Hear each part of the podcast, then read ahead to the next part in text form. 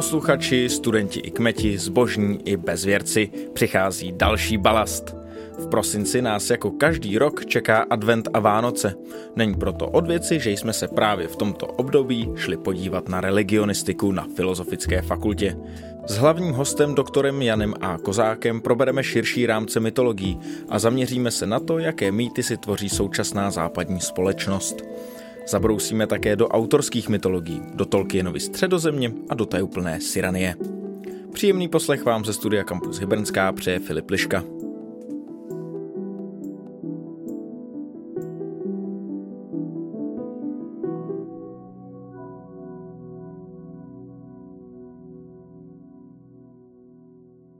Milí posluchači, vítejte u adventního kalendária a adventní schon také dopadl na naší redakci, takže tohle kalendárium bude trochu fragmentované, různě se tu prostřídáme, ale nepřijdete o nic, na co jste zvyklí.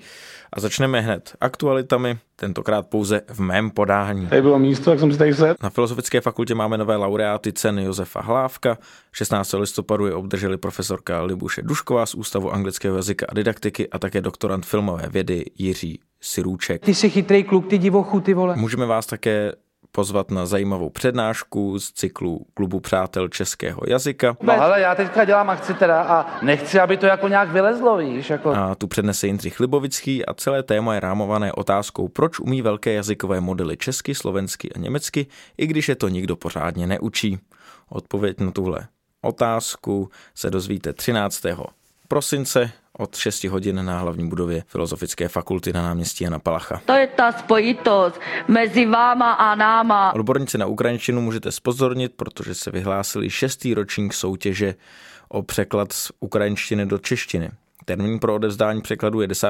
prosince a soutěží se ve dvou kategoriích. V kategorii překlad ese a překlad prózy. Další detaily najdete samozřejmě v popisku. Že bych ti poslal takový ty notičky, víš, abys to měl ty vole v ruce, ať, ať to šéfujem trošku. Kdyby teďka tady se mnou seděl Karel, tak vás určitě pozve na lyžařský kurz a skialpinismus na Dolní Moravu. Tento kurz organizuje katedra tělesné výchovy a pojede se tam v termínu 14. až 19. ledna, takže pokud si chcete trošku nabrat fyzičku, po případě se socializovat s ostatními studenty, je to ideální příležitost. Co se nehodí na svatbě nebo v kanceláři, může být nadšeně přijato v partě dobrých kamarádů. A událost, která se také odehrává v lednu a odehrává se v lednu tradičně, a stojí za to také na ní pozvat s určitým předstihem. Dělej, už jste tady měli ve 4 minuty, ty magore. Jeden otevřených dveří Filozofické fakulty, tradičně na hlavní budově na náměstí Jana Palacha a tentokrát to bude 13. ledna. Další informace jsou samozřejmě na webových stránkách, anebo také, kdybyste chtěli nasát atmosféru a trošku se připravit na to, co čekat od dne otevřených dveří, tak můžeme doporučit také jeden z našich bonusových dílů, kde jsme reportážně Den otevřených dveří navštívili. Pokračujeme do našeho studentského segmentu a jsem rád, že tady můžu přivítat studentku religionistiky na magistru Zoru Hrabákovou. Ahoj Zoro. Ahoj. Myslím, že můžeme začít rovnou tím, co ta religionistika vlastně je. Já bych to možná vzal takhle mm, v takovém v takový komparaci, protože ty už máš za sebou ten bakalářský cyklus studia. Jak bys to vlastně porovnala s tím, co víš o religionistice teď a předtím, když se zhlásila? Vím toho mnohem víc určitě. Já někdy ráda říkám, že religionistika si našla mě a ne já ten obor. Hůlka si vybírá kouzelníka. Když jsem se mm, hlásila, tak já jsem nevěděla skoro nic, jenom jsem mě teda zajímaly, uh, zajímalo mě duchovno obecně a uh, zajímaly mě indické tradice, takže jsem si říkala, že by to mohlo být vlastně dost zajímavý studium. Uh, v bakaláři jsem to měla v kombinaci s indologií, a teďko jsem teda na samostatném, na jednooborovém studiu. Já jsem si říkal, že tě, nebo když jsem tě slyšel mluvit o tom, že tě zajímá ta indická tradice a tady ta východní tradice, tak pak mi to hned došlo, když jsi řekla, že jsi měla ten dvouobor, ale zároveň na té religionistice tady na Filozofické fakultě, jak moc je to vlastně eurocentrický? Já bych řekla, že čím dál tím míň. To je asi jako velká změna. Eh, když jsem nastoupila, tak samozřejmě eh, studenti, kteří teď už jsou na doktor, doktorátu, tak eh, byli na magisterském studiu nebo nějak začínali třeba s doktorátem a hodně z nich mi přijde, že se právě jako, rozprchlo z té Evropy dál. Čau, já jsem Martin Mikiska, chtěl bych vás pozvat na běh pro paměť národa. Eh, samozřejmě jsme pořád zakotvený pevně jako v řeckých tradicích, v Egyptě, v Mezopotámii a tak, ale právě docela se mi zdá, že teď mezi novýma studentama je velký zájem právě o Indii, taky o Jižní Ameriku a, nebo ty středoamerické uh, tradice. A o Ázii, Čína, Korea, uh, Japonsko případně taky, tak, tak to, nás, to nás baví. Abych druhým dechem dodal, tam je právě to napojení na ty asi další obory častokrát. To Bývá to tak, že studenti potom většinou tak pendlují mezi různýma přednáškama, což vlastně vůbec není, není problematický během toho studia, je to spíš naopak doporučovaný. Dělej, dělej, dělej! Aby jsme vlastně i jako sami si hledali případně obory nebo pře- předměty, obory ne, předměty, které nás zajímají a které můžou nějakým způsobem doplnit to naše, ten náš hlavní zájem, což religionistika sama třeba nepokryje. A když o tom už takhle mluvíš, tak eh, co byly ty předměty, které tě zajímaly? Co třeba bys vypíchla z toho kurikula? Z religionistického, tak uh, asi nebudou mít kolegové rádi, ale já, si, já jsem si vlastně nejvíc užila uh, metodický předmět, uh, který se jmenuje Technika religionistické práce. Chtěl bych vám popřát bolest.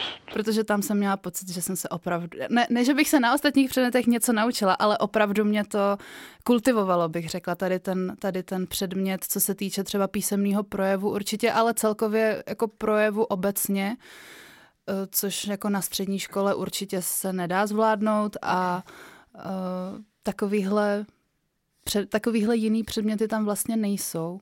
Takže tam, tam vlastně, uh, co, je, co je na tom takový pozbuzující je, že člověk opravdu vidí nějaký výsledky jako dost rychle. Jaká jsem byla na začátku semestru, jaká jsem teď v polovině semestru a vlastně jak, to, jak, jak se budu sama o sobě cítit uh, po, celém tom, po celém tom jednom roce, tady těch, protože to je na dva semestry, tady toho jednoho předmětu, tak to byl velký rozdíl. Tady ty technické předměty chybí častokrát na filozofické fakultě, není to tam tak častý. Tenhle se jmenuje technika religionistické práce, mm. tak já se možná zeptám na tu druhou část toho názvu religionistická práce. Co vlastně je náplní religionisty nebo studentky religionistiky v nějaký každodennosti? Asi to představuje hodně čtení, předpokládám. Přesně tak to jsem chtěla říct. Zjišťování informací a být se, být se jako snadno a rychle schopen zorientovat v nějakém téma, který třeba úplně dobře neznám a e, vědět, kam se podívat. Já věřím ve vše, ale zároveň o všem pochybuju. Aha. Když můžu o tom, kam se podívat, tak si říkám, pojí se to třeba s nějakýma exkurzema? Chodíte se třeba koukat do kostelů, do mešit, Měl třeba možnost vyjet do té Indie, podívat se tam? Do Indie jsem teda já vyjela, což byla teda jako soukromá věc, ale v současné době se aspoň část studentů víc a víc propojuje s Husickou teologickou fakultou a religionistikou tam a tam chodí. Jen co nohanou mi nepomalá chůze. Tam chodí pravidelně se studenty přesně do mešit, do kostelů, na různé svátky, rituály se koukat. Já osobně jsem nikde nebyla teda zatím, ale, ale vím, že se to děje a určitě ta možnost je. Už skoro připomíná trochu jakou etnologickou práci možná potom. Ono je, to, je tam toho lecos. Ono právě religionistická práce znamená strašně moc věcí. Může se jednat buď teda o čistě badatelskou práci z pramených textů, nebo překladu, překládání knih, nebo, nebo fakt jako ta kabinetní v uvozovkách, anebo uh, teď právě máme novou akreditaci, která začínala na magistru a teď už je na bakaláři, která se jmenuje současné náboženské fenomény a je to spíš eh, právě o antropologii, o sociologii a o přímý komunikaci s těma lidma, který tady jsou a který se věnují nějaký náboženský praxi nebo nějaký náboženský tradici. Mhm, tak to jsou určitě nové možnosti, které se otevírají tady u nás na Filozofické fakultě. Když jsme u té práce religionistické, tak je potřeba se zeptat i na tvoji práci a to je tvoje eh, diplomka, kde se věnuješ astrologii.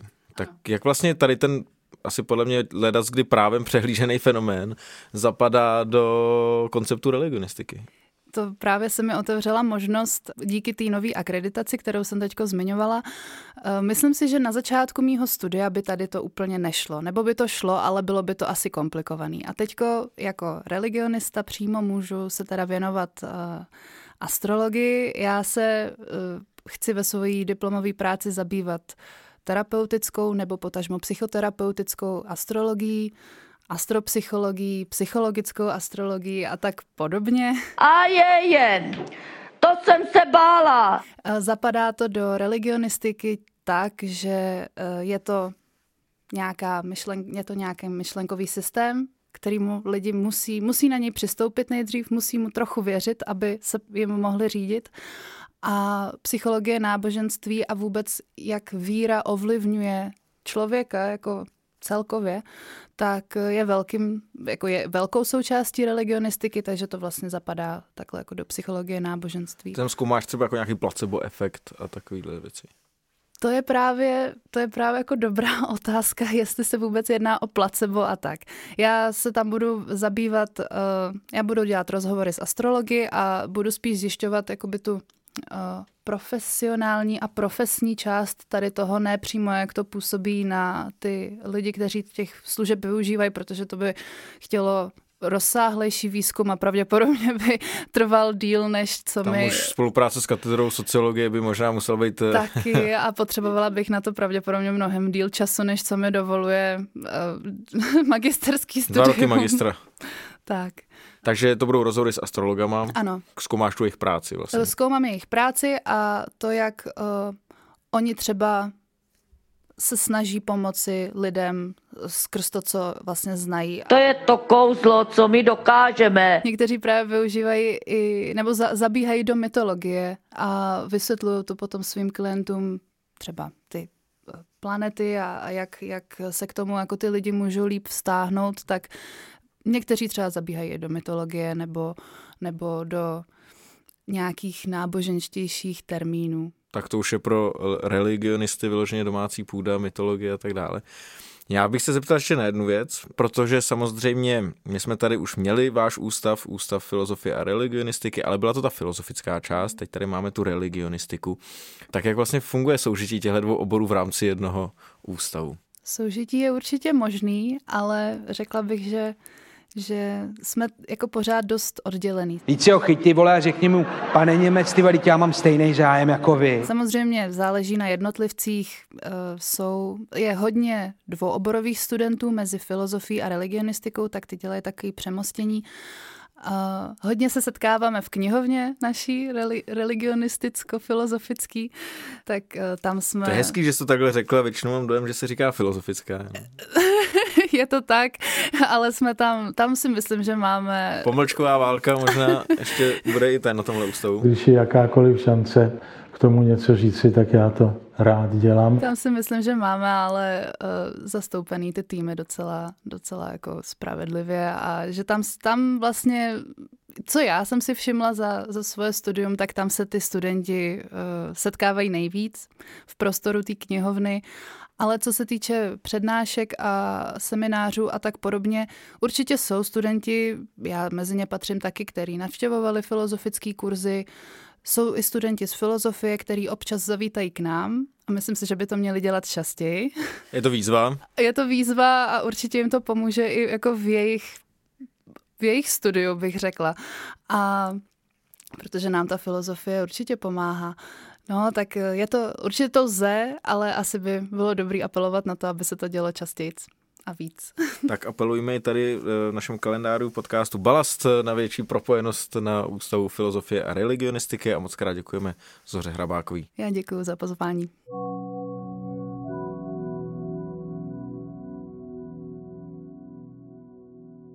Pokračujeme dál v našem fragmentárním kalendáriu a seriály našich hostů budou poněkud fragmentární, protože tady sice ve studiu jsem s kapitánem florbalistů Filozofické fakulty Karlem Srdským. Dobrý den, vážení posluchači.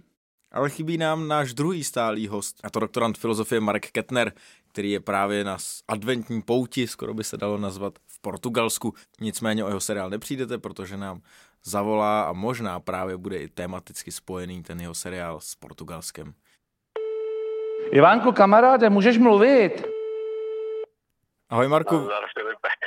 Vítám tě ve vysílání Balast opět takhle na dálku, tentokrát na poměrně velkou dálku až do Lisabonu. Jaké inspirace si nasál v Portugalsku? Nasál velké inspirace. Dokonce mi to i změnilo plány.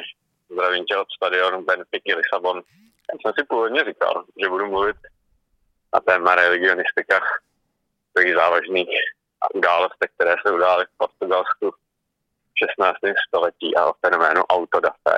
Ale vzhledem k tomu, že jsi mi napsal, když jsme se domluvili na natáčení přesně ve chvíli, kdy jsme se dostali chodou šťastných okolností na mši našich bratří Filipínců, bývalé portugalské kolonie, tak jsem si říkal, že pozdílím několik poučení, které jsem se tam dozvěděl od bratra filipínského kněze, který teda naštěstí své kázání měl v angličtině. Good waxing, aber uh, small problémy. Filipínský kněz tematizoval to, co všichni víme, že nadchází advent a říkal, že si všichni tak představujeme klasicky Betlem, Ježíškem, Panou Marí, Josefem a i některými zvířaty, jako je osel nebo ovce, ale že jedno zvíře to tam velice chybí a to je žirafa. A říkal, že od žirafy se můžeme naučit tři zásadní věci. První věc, podle pátera filipínského našeho bratra, je, že zvířecí experti říkají, že žirafa má srdce, které váží 25 kg a má dvě stopy na šířku. To je přibližně 60 cm. Právě tak my bychom měli mít takhle velké srdce, právě když se pouštíme do adventní doby, měli bychom mít otevření vůči ostatním a schopní je přijmout. Deset typů, jak ušetřit za církev. Druhé ponaučení o, žirafě, které opět vyplývá z informací zvířecích expertů, je, že to je momentálně jeden z nejvyšších faktů na Zemi a má tudíž jednu z nejlepších a největších perspektiv na život. Stejně tak i my bychom se neměli bát a pouštět se do nových věcí, nových zkušeností, protože ty nám právě rozšiřují perspektivu a říkal tam právě takovou hezkou příhodu o jednom muži, který ochrnul na celé tělo kromě tří prstů a pak všichni litovali a ptali se, jak to zvládá, že to je hrozný. A říkal, ne, já jsem rád, že mám aspoň ty tři prsty, kterými můžu držet růženec a modlit se k Pánu Ježíši. A to je moje největší radost. To bylo druhé ponaučení filipínské mše.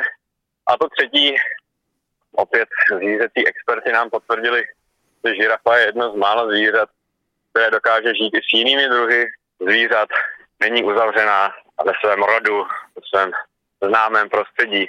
Právě tak my, především v adventním čase, bychom měli být otevření pro cizí, neznámé, možná i kulturně či rasově odlišné lidi. Takže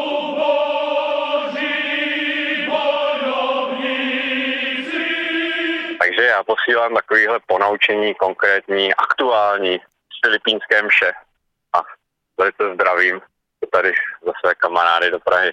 Děkuji moc krát, Marku, za tohle adventní zamyšlení. Možná na Autodafé dojde v pozdějších dílech. A uvidíme, co vymyslí Karel, když si právě u stadionu Benfica Lisabon. Pokusím se navázat Marka Ketnera, ale chtěl bych taky poukázat na můj zářijový speciál, kdy jsem hovořil o propojení religionistiky a sportu v podobě sportování Karola Vojtily neboli Jana Pavla II. Kdo by si to chtěl poslechnout, najde to v našem archivu. Ale pojďme v současnosti. Já bych se chtěl zaměřit na někoho, kdo k problematice religionistiky nebo náboženství přistupoval s opravdovým zápalem. A to byl, Filipe... Když to říkáš tímhle způsobem, napadá mě jeden muž z 15. století. Neodvolá! Není to z 15. století, půjdeme ještě hloubš do historie a to je císař Nero. Nero byl nejen vášným milovníkem umění, ale také milovníkem sportu. Byl vášným vozatajem.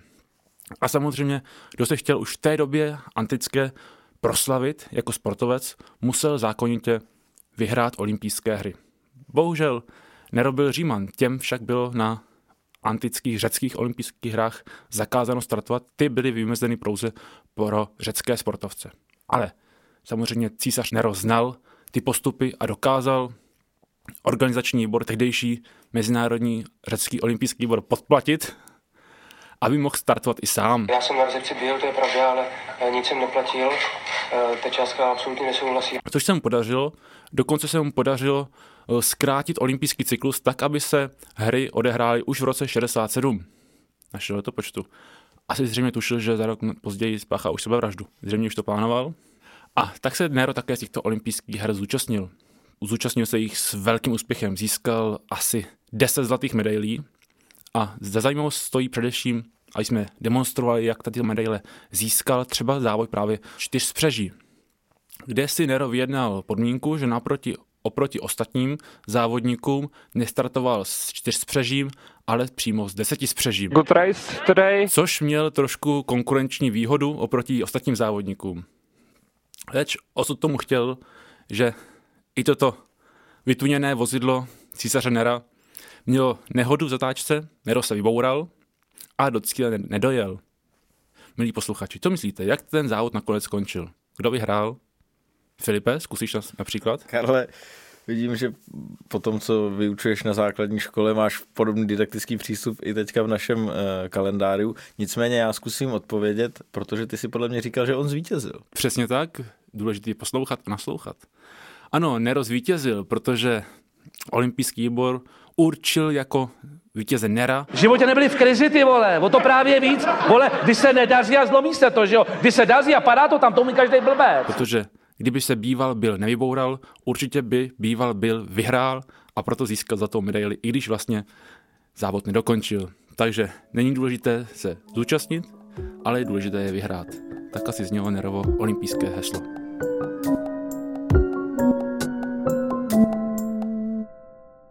Přesouváme se k našemu hlavnímu hostu, doktoru Janu A. Kozákovi z Ústavu filozofie a religionistiky. Dobrý den, pane doktore, a moc děkujeme, že jste si našel čas na balast. Děkuji za pozvání, dobrý den. U toho religionisty já se musím zeptat hned takhle na začátek, máte nějaký rituál předtím, než jdete třeba takhle do nějakých podcastů mluvit o své práci nebo do médií obecně? Jo, no, rituál, to je dobrá otázka.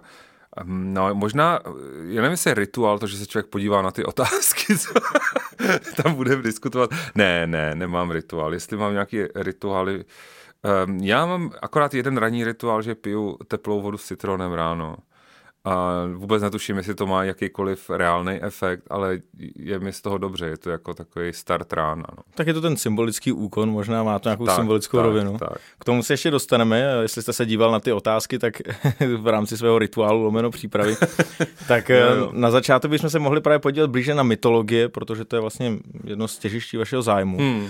Mě taková otázka, kterou se častokrát zabývám, protože já studuji historii, ale zároveň jsem vel, velký like ohledně, co se týká mytologie hmm. a tak dále tak jsem si vždycky říkal, proč se celá řada těch mytologií po celém světě vlastně podobá. Kde hledat kořeny třeba těch podobností? Je to tak, že ty mytologie se zároveň podobají, ale zároveň se velmi lišej. Takže je to takový neustálý dialektický napětí mezi tím tvrzením.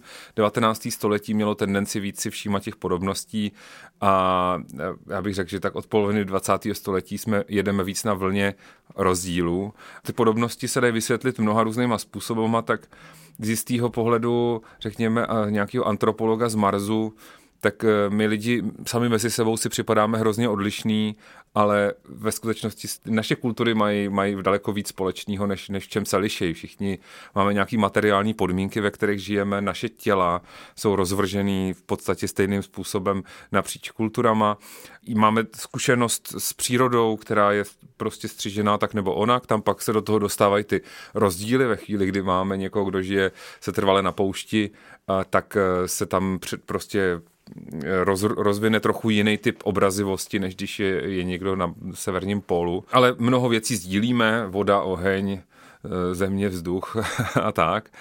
Ale já bych chtěl zdůraznit i nějakou tu kognitivní rovinu, jo? že prostě naše zkušenost není jenom to, že máme fakt těla s dvěma rukama, dvěma nohama a tak, ale že my si vlastně vytvoříme některé hluboký koncepty, který všichni lidi na planetě mají. Například koncept rovnováhy. Již od raného dětství řešíme tohle, je nám moc zima, je nám moc horko, kde je ta rovnováha. E, potácíme se, snažíme se chodit, učíme se chodit, padáme na nos, padáme na zadek. Budujeme si koncept rovnováhy, který je jakoby univerzální princip, který jde napříč eh, zkušenostma různého typu. A tohle to je něco, co všichni lidi sdílíme, například. A celou řadu dalších podobných konceptů a e, vlastně z těchto těch základních, hlubokých, vlastně předslovných, to, to, to, to jde dřív než slova, tohle tu první nějaký ponětí o tom, že je něčeho moc a něčeho málo, zjišťuje ještě dřív, než vůbec se začne učit mluvit. Jo? Čili to, to jsou hluboký, hluboký vzorce, a já věřím, že, že ty vysvětlují velkou část těch univerzálních elementů, který v, v mytologii potkáváme. Jsem rád, že se dal několik těch konkrétních příkladů, čem se to třeba podobá, ale možná se můžeme zastavit u jednoho toho živlu, o kterém vím, že vám vlastně poměrně blízký, a to je oheň. Prometeus viděl neštěstí seslané na lidi, cítil s nimi a neopustil je. Věděl, že v Diově paláci plápolá dnem i nocí jasný oheň. Vplížil se proto v noční tmě na horu Olymp do zlatého paláce vládce bohů. Potichu, nikým nepozorován, vzal trochu ohně z Diova krbu a ukryl jej v duté holi. Dobrá, takže Ragnarok. O tom mi pověz, dovzdělej mne. Můj čas přichází, až mou korunu ošlehne věčný plamen. Tak se vrátím ve své plné síle, rozkločím se nad horami a svůj meč zabořím do srdce Asgardu. Thor zjistil, že Lokiho dveře jsou zamčené a tak je vylomil. Rozpadly se na kusy. Zvedl Lokiho do vzduchu a řekl jen proč. Proč co? Loki se tvářil jako stělesněná nevinnost. Můžeme si třeba dát nějaké příklady toho, jak se oheň projevuje v různých mytologiích. Hmm, hmm. A třeba jak to ovlivňuje právě, jak se zmiňoval ta geografická uh, poloha, protože vím, že vy jste odborník na hmm. severní mytologie. Hmm. Jestli třeba tam má nějakou větší úlohu než někde jinde? To je zajímavý a já bych právě čekal takhle jednoduchou návaznost na ty kulturní okolnosti, například uh, bych čekal, že ve chvíli, kdy je člověku seriózně zima, tak eh, oheň se stane významnou hodnotou, ale ve skutečnosti to tak není. Já mám pocit, že velmi často ta kultura tematizuje spíš to, čeho je hodně, než to, čeho je málo. Takže severská kultura eh, má neuvěřitelně silný symbolický život spojený s mořem, s loděma, prostě s plavbama, s oceánem, s překračováním vodních toků, řek. Čili tohle to je tam velice silný. Oheň samozřejmě najdeme, ale neplní nějakou specifickou mytologickou úlohu. Velice ohňocentrický kultury byla staroindická a staroperská kultura, eh, který vlastně kolem ohně, tam to bylo vyloženě zboštělej oheň, Agny, božstvo eh, staroindický a v Perzi je známá věc, že, že mazdaismus, staroperský náboženství bylo celý postavený kolem uctívání posvátného ohně. A ještě k tomu, tomu geografickému rozdílu je pozoruhodný a potvrzuje to vlastně tohleto, co jsem, co jsem řekl, že spíš se tam tematizuje to, čím je člověk obklopený a zahlcený, tak je to eh, vztah ke slunci, že na severu sluneční božstvo je naprosto nepodstatná eh, postava, taková ženská bytost, eh, co, co se prostě pohybuje po nebi a jednoho dne jí sežere vlk a ne, nevíme o tom, že by jakkoliv byla uctívaná a čím jdeme víc na jich, eh, tím se mi zdá, že, že to sílí a, a vrcholem toho, aspoň v naší představivosti, tady v našem malém koutku teda západního světa, je starověký Egypt, kde Eh, prostě ten motiv slunce a slunečního božstva je, je enormně silný. My jsme se vlastně pěkně dostali k těm rozdílům, když jste mluvil o tom, jak to slunce různě ovlivňuje různé mytologie. Co lze vlastně z těch odlišností vyvodit o těch různých kulturách? Já si prostě nejsem eh, jistý, že tam existuje nějaká jednoduchá ekvivalence s tím prostředím, který, který tu kulturu obklopuje. Je tam nějaký vztah s, s tím materiálním okolím, ale není přímo čarej takže nás let kdy překvapí to, co daná kultura kultivuje. Řekl bych, že kultury, které jsou eh, nějak jako výrazně monarchický, eh, mají centralizovanou formu, tak, tak by mohly mít, ale zase já se takhle gener... prostě já vždycky se obávám, že jo, takhle generalizovat ze všeho budou výjimky, ale tam bude nějaká korelace s představou nějakého jednoho božstva, který to zastřešuje, naopak kultury, které jsou pluralitní a je to série městských států, které spolu vedou různý obchodní a tak dále, tak bychom očekávali, že představa nějakého panteonu, kde vlastně spolu ty bohové tak nějak jako vyjednávají, tak je třeba bližší, jo? Takže tak minimálně takhle to hezky funguje, když srovnáme starověký, starověký Řecko a, a já nevím, pak ty imperiální Řím, který adaptoval křesťanství, aby ten mono, eh, ta monarchie s tím mon, monoteismem šly hezky ruku v ruce a během středověku to pak takhle drželo. Ale je to založený, je to krátký pozorování založený na e, malém koutku naší planety, který z nějakého důvodu se tomu hrozně věnujeme, té Evropě.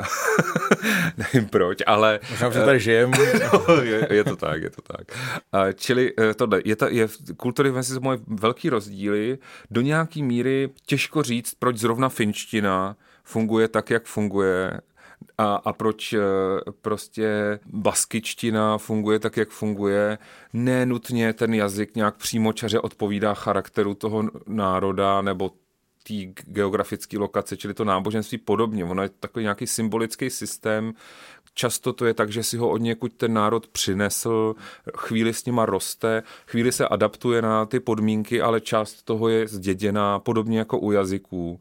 A ten systém má nějakou vnitřní konzistenci a koherenci tady prostě ta pestrost je opravdu veliká. Říkal jste, proč se zabýváme tou Evropou. Hmm. Možná teďka současná Evropa hmm. má také nějaké své nové mýty, které třeba vztahuje k nějakým specifickým, ne třeba božstvům, ale příběhům? No, tak tady došlo k velkému, řekl bych, rozrůznění, protože naše kultura je teď daleko komplexnější, je nás daleko víc, máme daleko větší technické možnosti, tak ta kultura jakoby narostla v robustnosti a to, co původně byla nějaká poměrně sevřená skupina mýtů, tak se rozpadlo na celou řadu podkategorií, kde každá funguje trochu po svém. Takže na jedné straně vznikly vlastně jako potomci mýtů, ale taky hrdinských legend a v podstatě folklorních příběhů vznikla popkultura se svýma hrdinama, jako jsou Superman a Frodo a, a tak dále. Tyhle ty příběhy jsou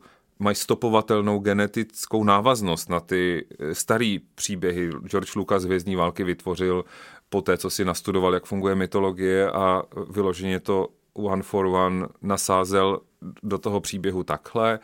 Eh, Tolkien nejdřív znal velmi dobře starý mýty z severní a západní Evropy a pak teprve na základě toho tvořil Hobita a Pána prstenu. Tam je ta návaznost úplně zřejmá, jsou to teďka extrémně populární příběhy. Nemyslíme si, že to je realita, ale zároveň je to fascinující a nějak to ovlivňuje naše životy. Vstupuje to do metaforiky, do našeho uvažování, do, i do našich nějakých etických soudů. A, a někdy to i montujeme na svět okolo sebe, takže třeba e, dneska je docela snadný vidět v Rusku Mordor a, a, eh, a nazývat prostě ty ne, vojáky ruský orkama a tak dále, čili až tak e, se to může... To je jedna odrůda. Pak jsou tady další typy mýtů, třeba konspirační teorie jsou, je vlastně taková jako antistrukturní mytologie, která bojuje proti systému.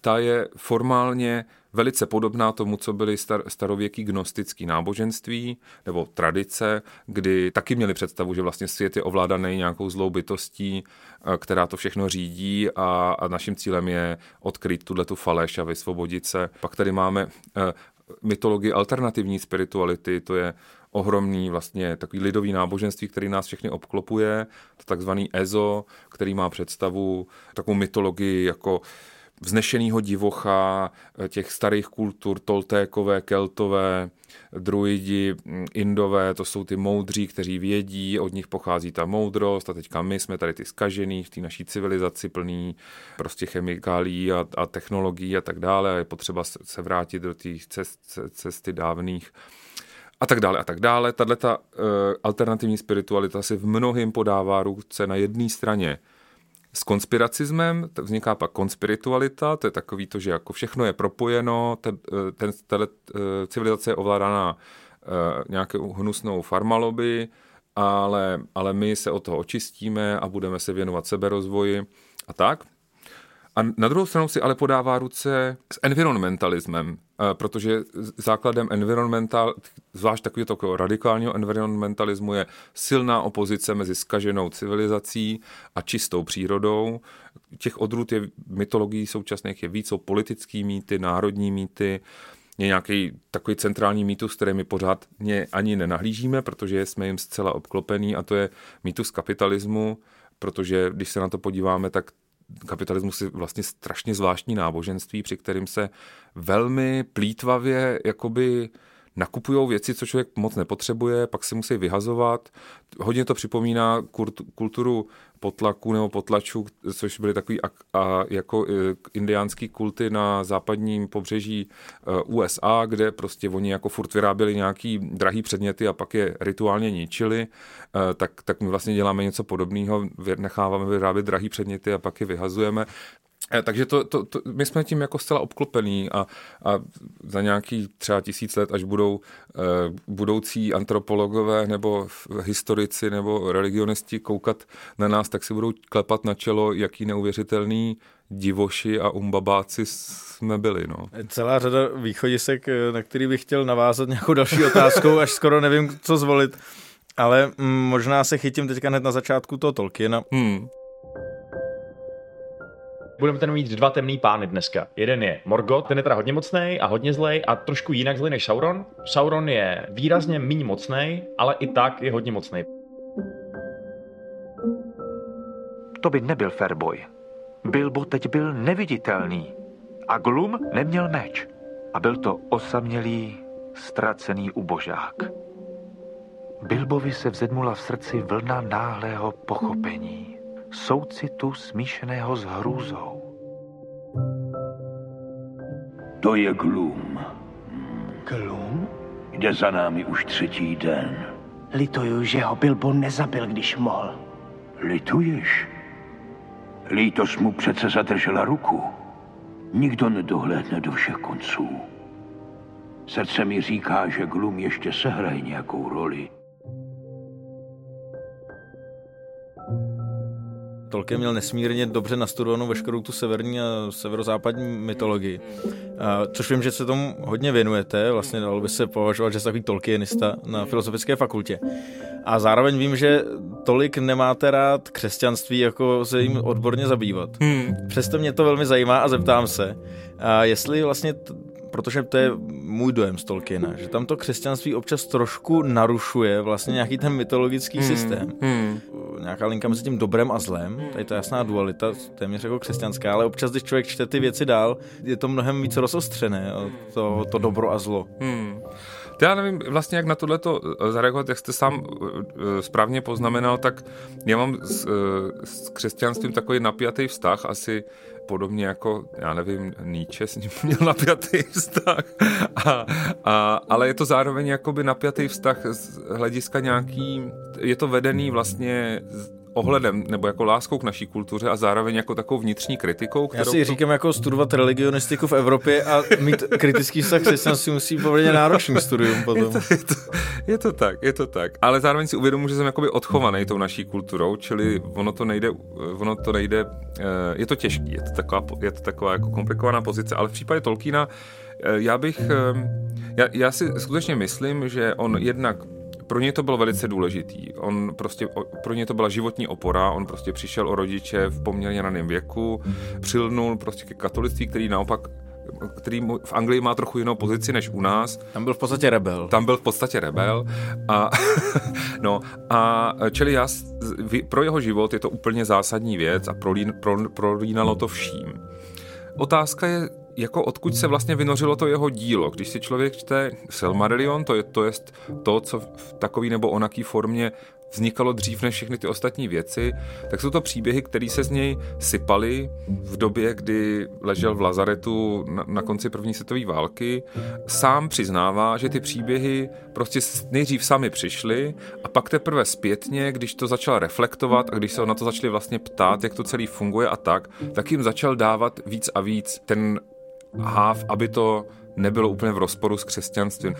Nicméně, například to napětí mezi silným dobrem a zlem si myslím, že je něco, co je inherentně Tolkienovo, že si to sebou vždycky nesl. To je věc, která skutečně je jeho specifickou příchutí, kterou přidával ke všemu, co dělal. Čili i ten Silmarillion je vlastně takovým marným vzdorem proti temné síle toho prvního nepřítele Morgota a Pan prstenů je takovým skoro marným vzdorem proti tomu jeho že jo, potomkovi nebo jako následovníkovi Sauronovi. Hrdinskost tváří v tvář neporazitelnému nepříteli nebo jako ohromně silnému temnému nepříteli, tak to je něco, co zabarvuje Tolkienovo dílo a kde se potkává nějak křesťanství s tím starým pohanstvím. To staré pohanství bylo hodně o tom, že ten hrdina jde do boje, kde ví, že položí svůj život a prostě a je to marný, ale, tam, ale tím spíš se mu jako na tváři objeví úsměv, protože tím překračuje nějak úplně lidský úděl, že normální by bylo vzít nohy na ramena a zdrhnout někam do bezpečí, ale ne, i když to ve skutečnosti ani nepovede k vítězství, tak stejně je tam nějaký takový jako obětní moment toho, že no a to vlastně nějak se dotýká jemně samotného základu křesťanství, kde taky je taková, ale jako oběť vlastně tváří v tvář neznámu, čemu si akorát později se z toho když se to steologizovalo, to Kristova oběť, tak se z toho najednou stalo takový, no tak Bůh vlastně celou dobu tomu všemu šéfuje, tak eh, jako jak ta, jak ta oběť teda pak funguje, když ví, jak to všechno dopadne. jo, takže mě, podle mě oběť funguje jenom ve chvíli, kdy vlastně je tam nejistý výsledek, kdy vlastně je to možná skoro i marný. Proto mě oslovujou osobně nejvíc tragédie, totiž příběhy, ve kterých to vlastně špatně dopadne, ale co si nesmrtelného z nich zůstane jako taková, takový dozvuk, navzdory tomu, že, že, že všichni zemřeli, tak, tak co si tam jako přežilo. A, a myslím si, že to je duch i, toho to, Tolkienova díla, no, že, že oni pak jako teda všichni opustí tu středozem a my tady žijeme v tom odkouzleném světě, ale nějak nezapomínáme. No.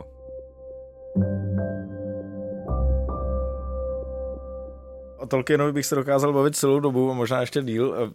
Není na to tady prostor, nicméně možná se vás třeba někdy pozveme na nějakou bonusu a uděláme další rozhovor, ale mm, ještě se teda vrátím k jednomu motivu, který se změnil právě u té, u té environmentální mytologie, to je nějaký ten rozpor, ta dualita mezi nějakou čistou přírodou a skaženou civilizací. A vím, že vlastně ta dualita je silný prvek těch různých mytologií a dokonce vy sám s ní pracujete poměrně intenzivně ve svém mytologickém světě. Ano. Sirany, ano. který vlastně jste vytvořil nebo přeložil, možná by se dalo říct z pramenů, protože oficiálně té první knihy jste překladatel. Každopádně mě u té Siranie zaujalo, že tam jsou vlastně dva druhy lidí, Syranejci, kteří jsou černí a bílí a také mají takový specifický jazyk, který je hodně postavený na té dualitě. Mm. Tak eh, kdyby se to měl představit tu dualitu obecně, tu mytologickou, mm. právě v kontextu toho svého díla, jak s ním pracujete, mm. jaké třeba inspirace jste si bral? A jakou roli vlastně dualita má v těch jo, mytologiích? Jo. Děkuji za otázku. Já bych teda pro, jenom pro posluchače řekl, že eh, kniha, která byla zmíněna, se jmenuje Sága o Lundirovi a je to, je to teda e, příběh ze fantasy světa Siranie, který se dá najít na webových stránkách siranie.net. Je to představený tak, že já a moji kolegové, co to ilustrovali a udělali mapy k tomu a tak, tak jsme tam prezentovaní, jakože já jsem překladatel a oni jsou jenom e, autoři faksimile e, toho, těch původních pramenů. Eh, je to samozřejmě trochu sranda, ale zároveň je v tom takový symbolický mrknutí, který má vyjádřit, že já skutečně mám taky prožitek při tvorbě nebo při inspiraci, že to jako přichází od jinut, že to má nějakou pravdu, přestože ne teda doslovnou. V případě Siranie konkrétně, tak to je jedna ze zemí eh, toho většího světa a jak jste zmínil, tak Siranejci jsou dvojího druhu, černí a bílí, čili je to taková jako nejčistší forma vyjádření duality a sám jazyk siranejština má takovou zvláštní vlastnost, že protiklady se tam řeknou pospátku, jo? čili když je třeba světlo je or a tma je ro a, a podobně. Já osobně pracuju tak, že já jsem si povšimnul, že když badatelé se snaží rekonstruovat starší podobu náboženství, která před, před, predatuje um, dochovaný prameny, například když se snaží rekonstruovat, jak fungovali praindoevropani, nebo když se snaží rekonstruovat, jak fungovalo, já nevím, Mykenský Řecko, tak se dopouštějí takový, jakoby vlastně takového fantazírování do jakýsi mytické minulosti, kde to už často nejde prostě o nic opřít. A e, já v těle těch momentech jsem vždycky zažíval takový pocit jako jo, to se mi hrozně líbí, akorát nevěřím, že to takhle bylo. Jo?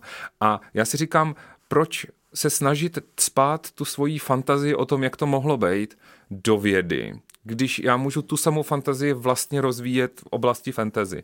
Takže já se taky snažím já, já když potkám nějaký systém fungování nějaké společnosti, například Institut Vestal, pan Vestalských, panen ve starověkém Římě, tak já si jako představím, co kdyby to celá kultura byla postavená kolem toho, jak by to, fakt, jak by to pak fungovalo. Uh, mám tu moc vlastně uh, nerespektovat uh, nutnosti našeho světa a rozvinout ten, ten symbolický potenciál tohle toho do, do maxima, eh, vlastně si, si to nechat dorůst. A já to manipulativně nevymýšlím, já spíš se snažím to jako rekonstruovat, podobně jako ty badatele se snažili něco takhle, takhle rekonstruovat. Ono to jako člověka dovede tím, že se nechá inspirovat určitýma kulturníma motivama a nechá je dorůst do jakéhosi maxima, tak, tak z toho prostě vznikají jiný vesmíry. No. Jiné vesmíry, a to je jiným vesmírem je také religionistika na Filozofické fakultě. A my tady máme takovou reflexivní otázku na závěr, které se ptáme všech našich hostů k jejich danému oboru. Tedy k čemu slouží religionistika v kontextu humanitních věd a v čem tkví její význam? Hmm.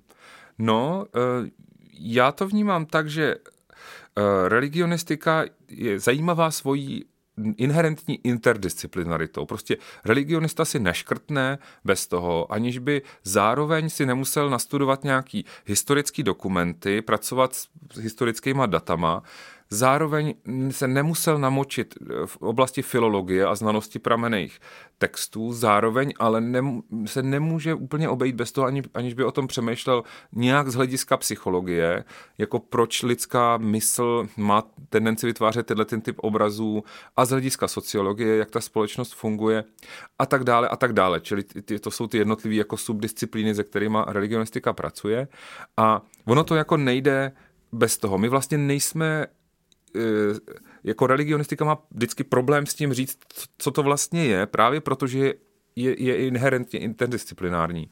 A tady, ta, tady to stání mezi je charakteristický i pro další ohled religionistiky a to je to, že ona jakoby stojí mezi těma náboženstvíma a mezi nima nějak tlumočí. Takže my jsme vlastně v permanentním stavu jakýhosi vyjednávání a vzájemného interpretování, jakože tlumočení, jakože překládání symbolických obrazů.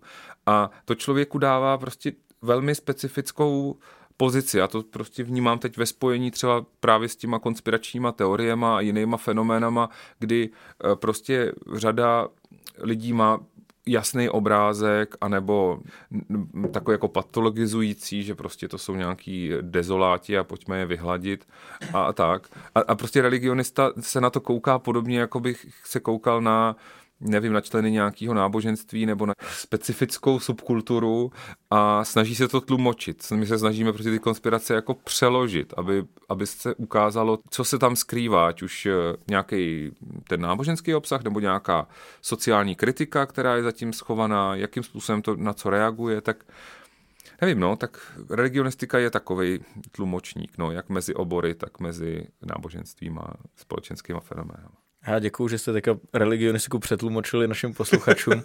A zároveň taky eh, děkuji, že jste představil tu knihu Sága o Lundirovi. Odkaz taky najdou posluchači v popisku, stejně tak jako na tu webovou stránku, kde si můžou o Sirany přečíst eh, a taky vlastně zahrát si i víc. Jo. A já přeju, ať se daří tvoření tohohle světa dál. Děkuji moc a děkuji za pozvání. Naše návštěva mýtických světů končí. Balast ovšem pokračuje dál. Sledujte naše sociální sítě, Instagram, Facebook a sociální síť X. S jakýmkoliv dotazem, připomínkou nebo komentářem se nám můžete ozvat na balastzavináčff.cuny.cz a samozřejmě i v prosinci nabídneme bonus. Klasicky na Silvestra vydáme balast pod parou. Přejeme pěkný advent a požehnané Vánoce.